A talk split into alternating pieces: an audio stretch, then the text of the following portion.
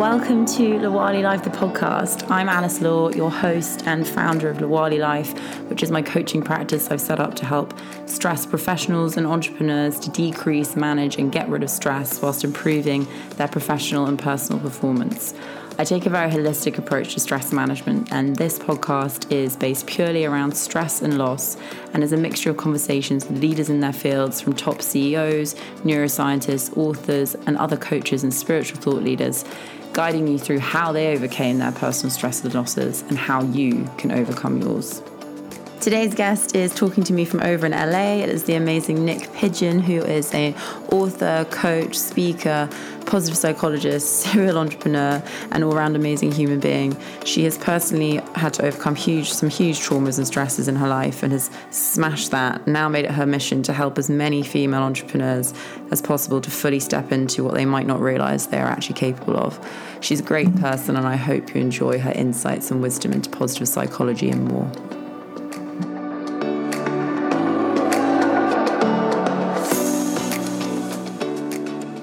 So, welcome today. We have the wonderful Niyc Pidgeon, who is a positive psychologist, author, speaker, serial entrepreneur, and coach. She has coached me, and she's an amazing female entrepreneur. And I'm very excited to have her on the podcast today. So, thank you, Niyc, for joining. Thank you so much for having me. So excited. So, tell us a bit about your story. Why did you turn to positive psychology? Well, I wasn't originally supposed to do positive psychology. I was actually signed up to be a mechanical and automotive engineer, believe it or not, which is completely different, completely random. Um, but I had two scholarships for university to go and study engineering. And I took a gap year in between my high school studies and actually going to do that university degree. And I went to Australia. I spent six months across there with my boyfriend, who was a professional cricket player at the time. And he was seeing a, his own sports psychologist when he was out there. And he came back from a session one day and he said to me, Niyc, I've just had the most amazing session. I lay there on the couch and the guy told me, when you are into bat on the cricket pitch, don't look for the fielders, look for the gaps in between the fielders instead. And that sentence literally hit me like a ton of bricks because we have the opportunity to look at problems or focus on what's going wrong or we have the opportunity to focus focus on possibilities and opportunities and what might go right. So I had a big mindset shift in that moment and I realized the power of focusing on what we do right rather than on what we do wrong. And I cancelled my degrees and I actually ended up going and studying psychology with sports science at university instead.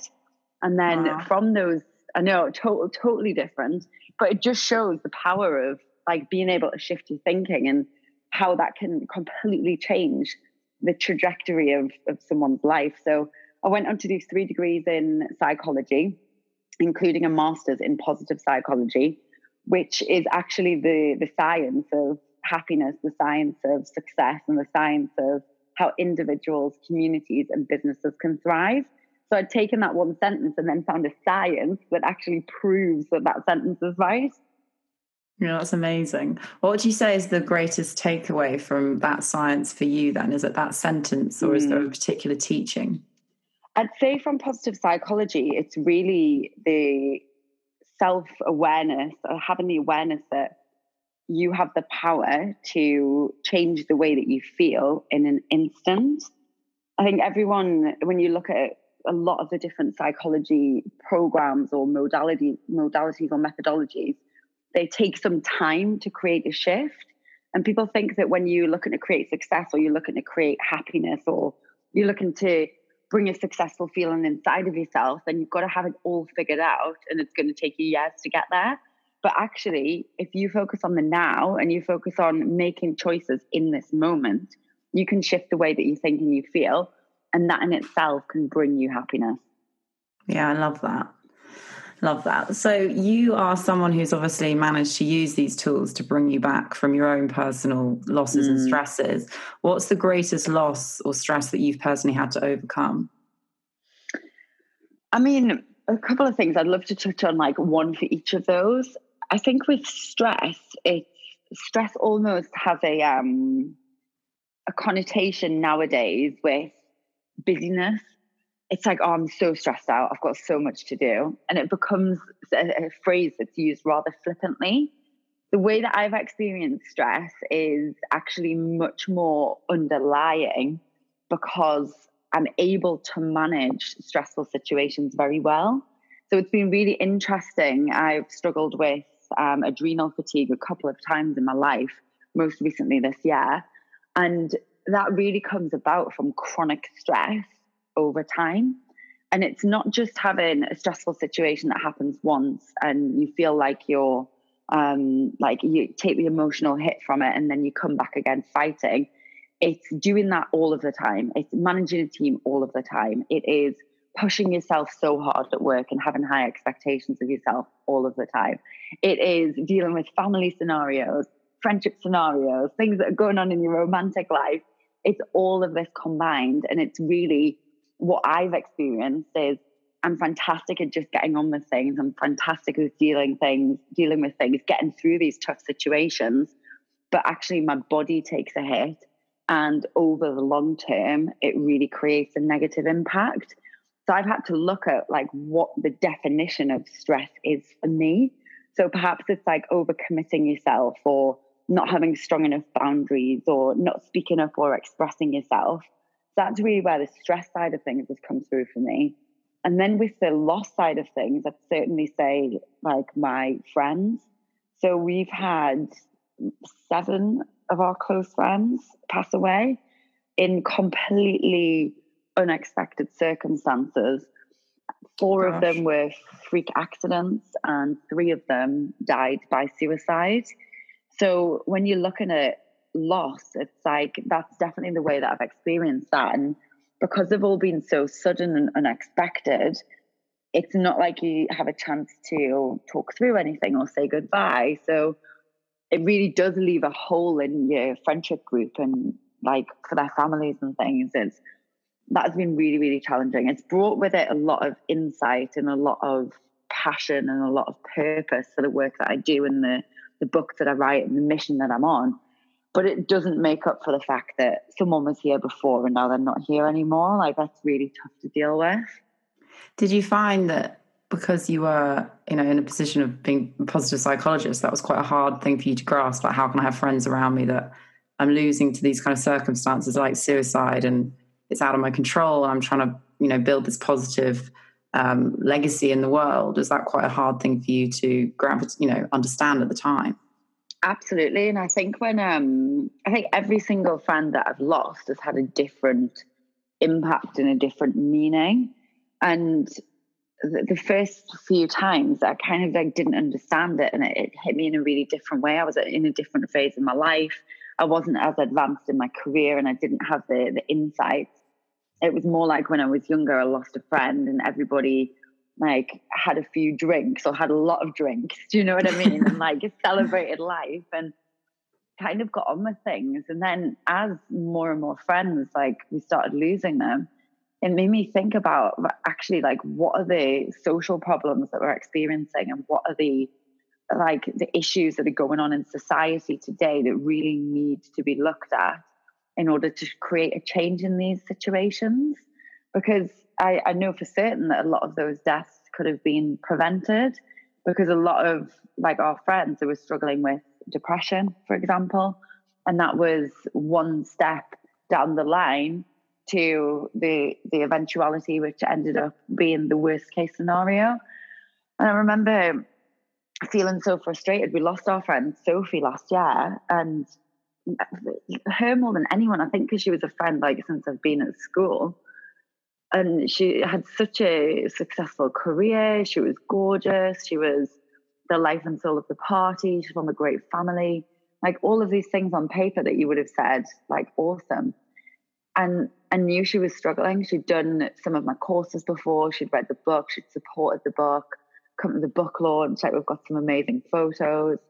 And despite all of that, like despite her actually having actively taken part in some of the work that I do, I still couldn't help her. And I remember going through this feeling of grief and just complete disbelief and powerlessness in what I do because I thought do you know what? Like, what is the point if you can't help your best friends? Like, what is the point in doing this? So it, it kind of gave me a, um, a pause to dig deeper into why I do what I do. And I realized that even if I can help one person a little bit, doesn't have to be my, my best friends that I'm helping. I know for a fact that this work helps millions of people all over the world every day. Like I get messages every day. So it's about realigning with the need for this work and the power of it, and also letting go of the attachment to it having to be my way and it having to be helping the people in the way that I want to all of the time. Yeah, I love that. So when you talk about do stress and loss because I think it's really interesting. You know, you're someone who's very successful, and like you say, you manage a team. You've got lots going on all the time, clients, travel, all this sort of stuff, and you have adrenal fatigue. Would you say that the build up to that was, like you say, an undercurrent of stress that just wasn't dealt with because you didn't think it was necessary to deal with it at the time, or because it wasn't such a big issue that you thought, okay, I need to stop and deal with this. Because I think a lot of 100%. successful people just carry on, don't they, until suddenly it's like, oh, yeah. I'm literally like, I'm a fucking badass. I can do this. I'm just going to keep going. So it's like, I just carry on. And I'm like, even if I feel unwell or tired, I'm like, I know I can do this. Like I asked my friend um, Natalie, we were talking with each other about what our superpowers are um, last year. And she was like, Niyc, your superpower, like you're amazing at connecting people together and building relationships, and you're amazing at showing up. She was like, no matter what, you will always show up.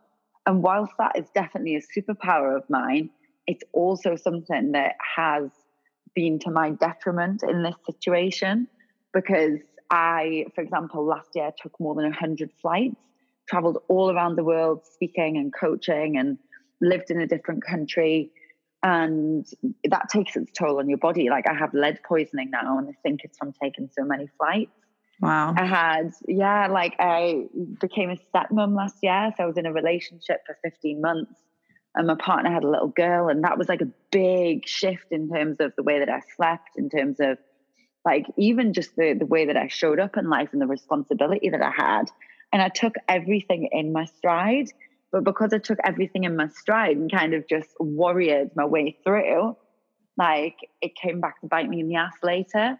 And it came back to bite me in the ass in my physical self when my body said, no, eventually, like you're not doing this anymore. You've got to completely stop. So I ended up taking three months off over the summer and not doing any work or business development. And literally, some of those days, Alice, I was like, I was in bed all day, like couldn't even get up success comes with stress kind of thing and mm. there's such a normality in modern day life what do you think can be done to change that narrative because i'm a massive believer in prevent rather than cure even though curing is amazing when needed um, especially with stress so how do you think you can change the narrative around stress being a byproduct of success I think it's um, understanding that we're here. Yes, we're here for a good time, but we're also here for a long time as well. And if you want your career or your business to actually stay the course, then you've got to be willing to look after yourself along the way. Like, we don't want to be breaking our bodies to the point that we actually can't function normally. Like, I've actually been very lucky because I've, I've always been very healthy. I've always been very fit and very strong. So, my recovery from adrenal fatigue, whilst I'm not there yet, it has been a lot quicker than a lot of people. So if you're not looking after your diet, for example, if you're not like looking after yourself, like I was going for cryotherapy every week, massages every week, red light therapy, working out six days a week. And that's been very consistent for a lot of years. So because I was doing a lot of stuff right and supplementing, for example, when I came to doing my healing, my body already had a good kind of base from which to recover and heal. If I didn't have that base, I probably wouldn't be back to feeling like as good as I'm feeling right now. So it's it's almost like you have to understand that you only get one body and you only get one chance at this. Yeah. So do you want to do it and feel like crap along the way, or do you want to do it and feel great? Yeah, I love that. And I think it's really interesting. It's like that thing of what does success mean to you? So for you, what does success mean to you?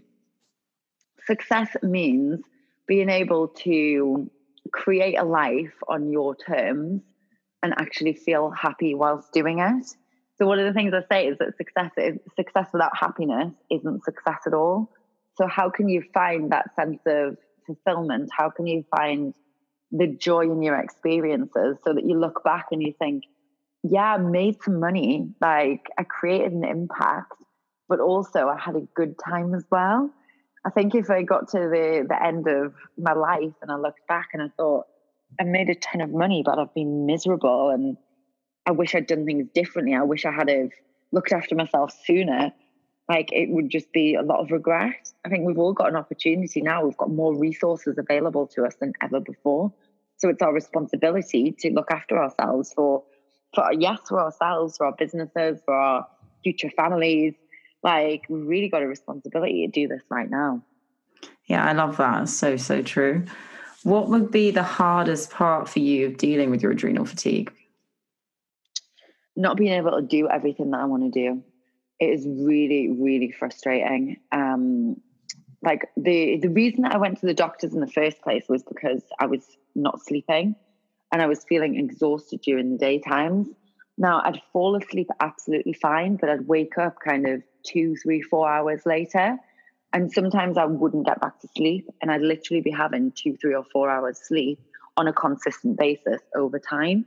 So it got to the point where I was waking up in the middle of the night and I knew I had a full day of work the next day. And it was like a day of calls, for example, where I would always show up and I would always do my best and I would never cancel.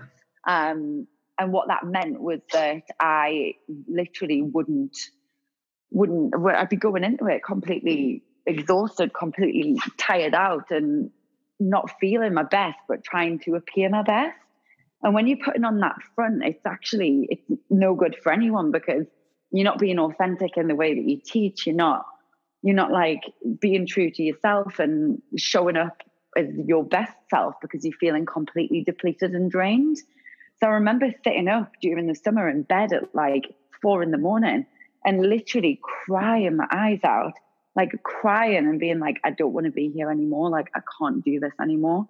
And I think that's the side of entrepreneurship that people don't see or appreciate because nobody's sharing it people are like, yeah, I've got the money, I've got the cars. Do you know what I mean? It's like paint this picture, this lifestyle of like the handbags and the shoes and all of that's awesome. But like, not if you're struggling and suffering and lying to your community or to your friends or your family along the way about how hard it is.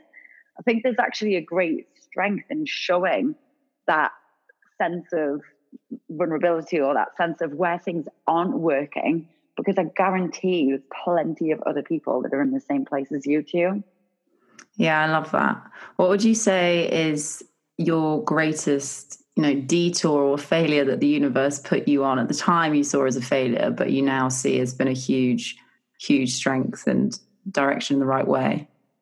Oh, that's a good question. Um, biggest failure? I mean, I have many. it's actually quite hard to choose. And I think um, again, it's like it's an opportunity for us to learn and grow. So when I think of failure, I've done a ton of stuff wrong that has taken far too much time and energy that I I wouldn't necessarily go back and change it though.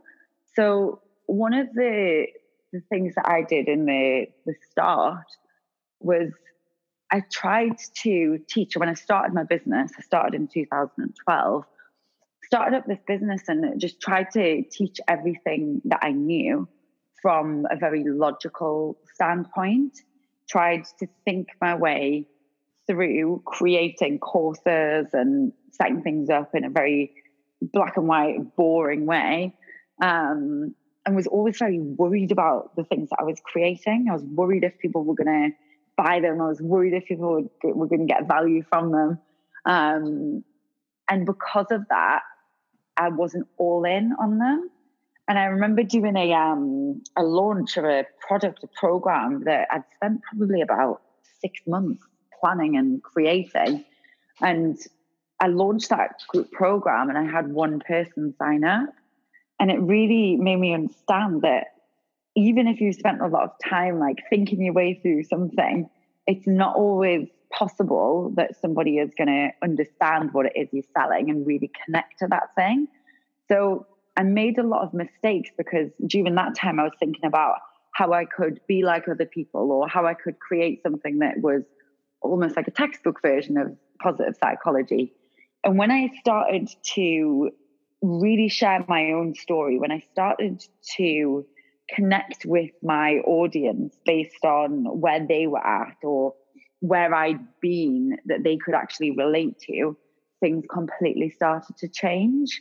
So, because my community could actually see themselves in me and in my journey, it allowed the message of our brand and of our products to be received so much more powerfully. So, whilst it was a failure at the time, and I was like, oh my goodness, I've got no money, I've got no clients, I essentially have no business, what am I going to do? It was one of the things that actually shifted the, the trajectory for us. So, these these like failures I really see them as defining moments or pivot points. So when you look back and you think, okay, so I, I got a divorce and that was that made me feel shame at the time or it made me feel like a failure, or I did this thing or I made this mistake.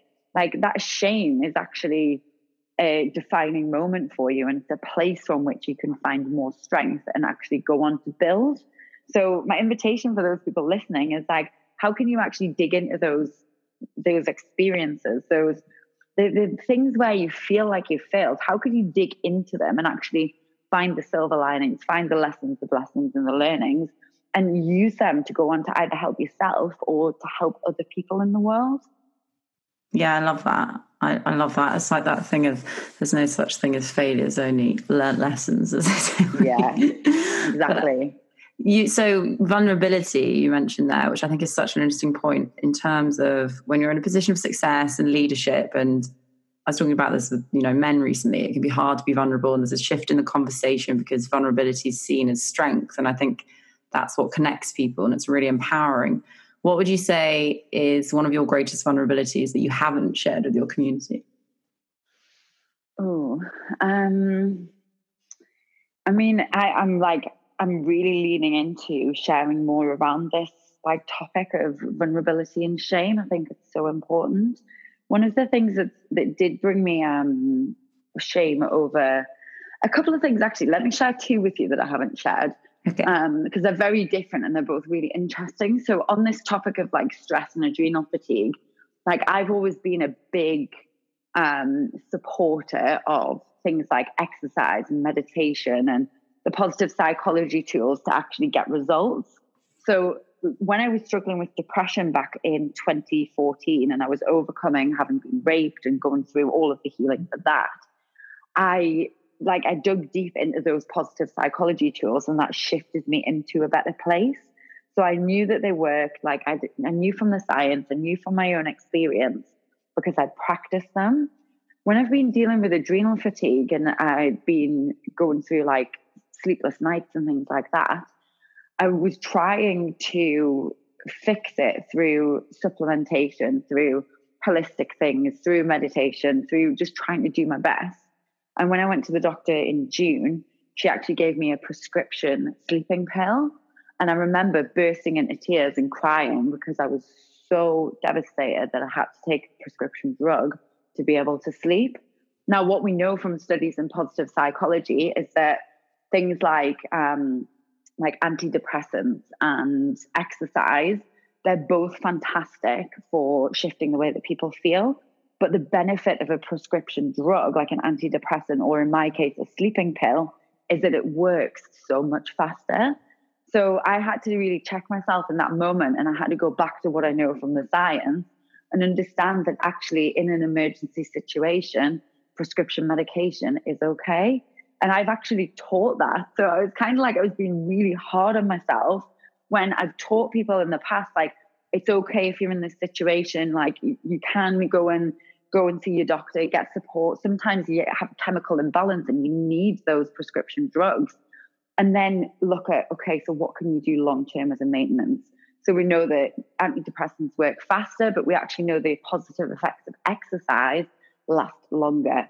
So I had to have a real word with myself because in that situation where I was already feeling super low and super vulnerable and super unwell, I was actually beating myself up more. So that's something that I haven't shared because I'd previously felt ashamed of it. It is something that I'll go on to share. Another example of where um, I felt like embarrassed or ashamed or vulnerable was this year when I actually broke off an engagement. So I was engaged to a guy for a couple of months and we are together for about 15 months, like I mentioned. And I decided that I was going to break off that engagement, end the relationship, and move back from spending 50% of my time in Cape Town to spending 100% of my time back in LA, where I'd lived for four years. And some people's reactions to that was that I was wrong and that I shouldn't have done that. Many people's reactions were like it was really brave and it was it was obviously right for you. But a lot of people around me were like, Niyc, like, what are you doing? Like, you're supposed to be getting married. And that brought with it like a great sense of shame. So it was hard dealing with family members and friends who were confused or didn't really understand why I'd made that choice. And I'd never really, I've never really spoken about that publicly, but social media with my community. Again, it's something that I will speak about, but it's something that I had to work through and process myself to understand that the reason I made the decision in the first place was because it's what felt right for me. And now I know that it's what's right for me. And I, I wouldn't have done it any differently, really, right now. And it's great in hindsight to say that. But at the time, it made me feel so much shame and so much embarrassment, um, even though it was the right decision. Like, we're all human, we all have these feelings. But I think when it comes to the stress that you feel and the stress that you internalize and hold on to, the more that you can work through these emotions, the more that you can release and let go those feelings of shame or embarrassment, the easier it's going to be for you to let go of the stress and move forwards with power. When you hold on to it and you don't say anything and you don't talk about it, that's when it eats you away from the inside out. I love that you say that because I'm such a big believer in stress is really damaging to our intuition. And mm. that if we're not dealing with stress and moving forward all those emotions and, you know, you know shedding the layers of it that our intuition can really get damaged and like you say you knew intuitively that that move as crazy as it sounded to people breaking off your engagement and moving to the other side of the world back to la was the right thing for you inside mm. and i think a lot of people have a very warped relationship with their intuition which is something i try to like bring back and teach because knowing your intuition is knowing yourself. So, what would you say is one of the best ways you tap into your personal intuition? For me, it's always about creating space first because when you're so busy and you're on go, go, go, go, go, you can't actually hear as powerfully what your intuition is trying to tell you. And I say in my book, Now is Your Chance, it starts as a whisper and it'll turn into a roar. So yeah. I was so busy like last year, like doing all of this travel and doing all of the things. I had this little whisper inside of me that was like, this isn't right for you, Niyc. Like, you need to be back in LA. That's where you belong. And I like, I knew the feeling and it got bigger and stronger and stronger and stronger. And then finally, when I decided to like clear some space and do some like writing around it and ask some friends what they thought about it, I realized like, actually, this feeling has been here for a long time and it's just getting louder and louder and it's my truth and I need to listen. So I say um create space first and then actually like tune in and listen to what you you think and you feel.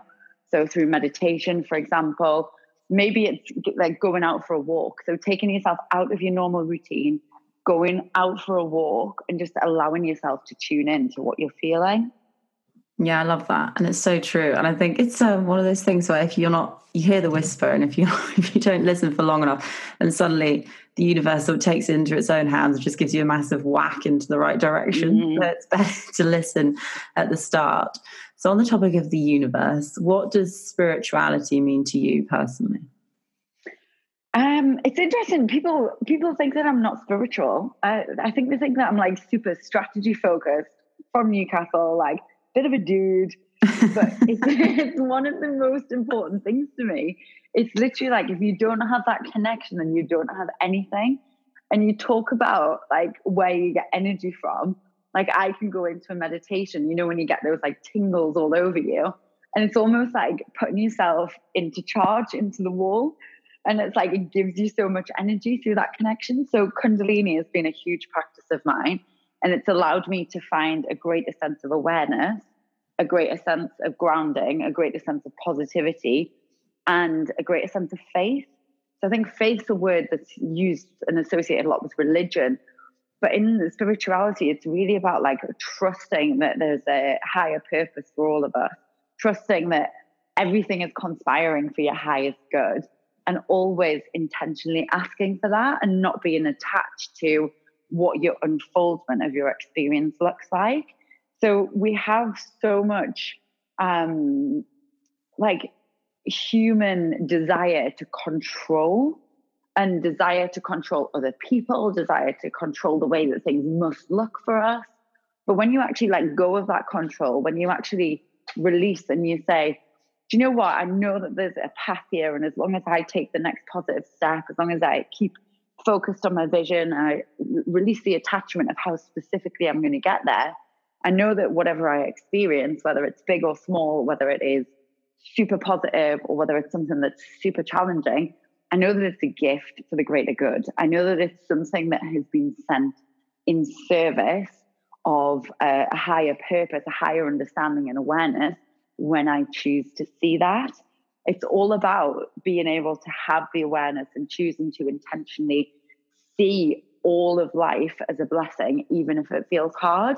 I think a lot of people go through life like, this was hard, this was bad, this was wrong.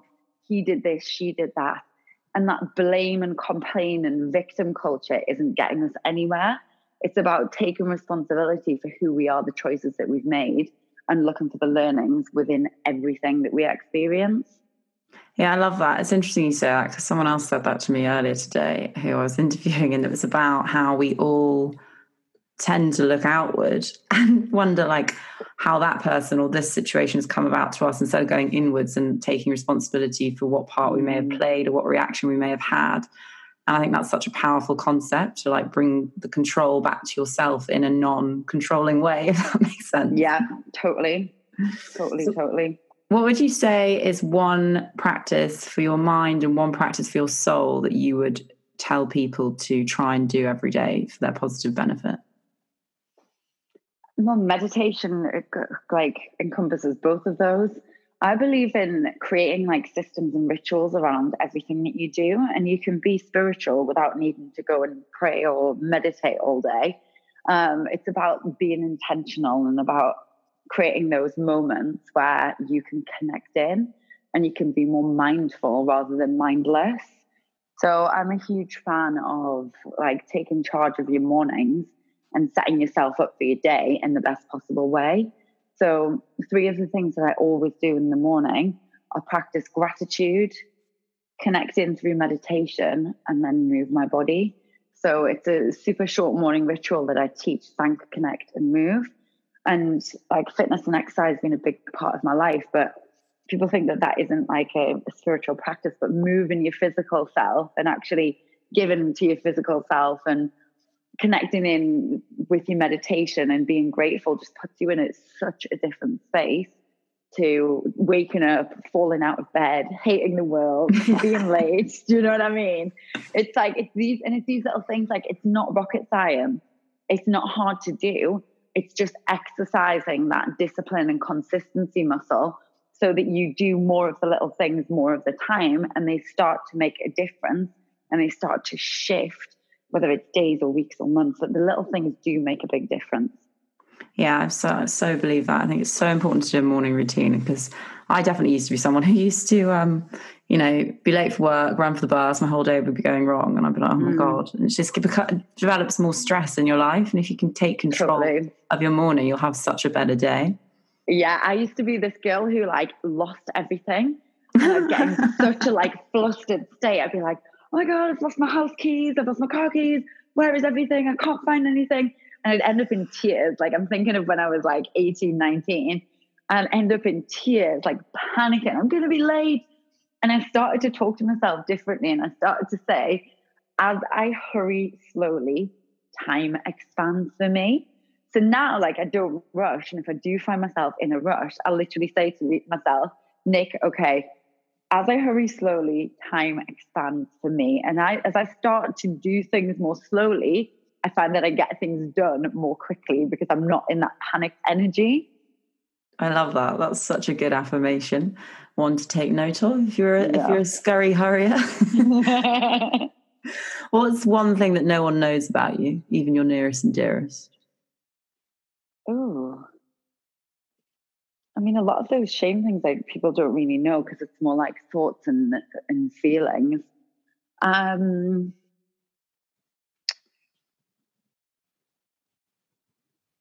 I'm pretty open. Like, I, I, do share a lot of stuff.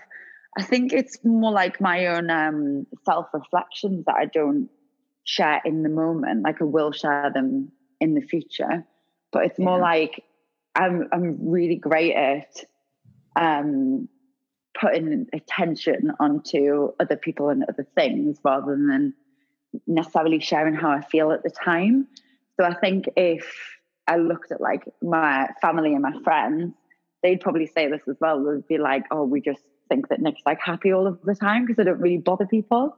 And that it actually, now that you ask that, it gives me a reflection that perhaps I should be better about connecting more or building relationships more or talking more to the people around me so that we do know what's going on in each other's lives yeah that's really interesting it's such a powerful like movement that kind of thing isn't mm. it i love that.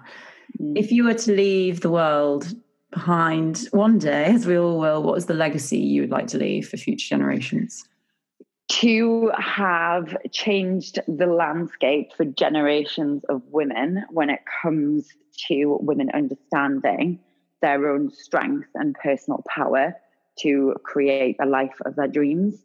So, a lot of the work that I do through my books and also through my business coaching is very focused on people claiming their place in the world and understanding that just because you started somewhere, it doesn't mean that you can't end up exactly where you want to go or somewhere even bigger and better than that.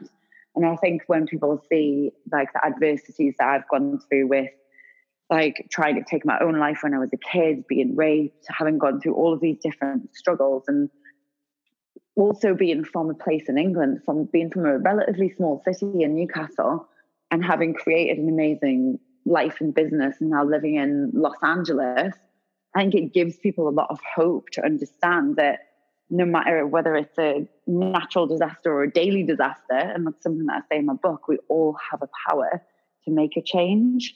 Like the new book that I'm writing, Force of Nature, is all around how we can shift from trauma to high performer and why it is that humans decide to go on to thrive better than ever before despite adversity. I'd love for my mark on the world to have been to give it, have given like an insight and an understanding and empowerment around this message. I love that. It's so powerful.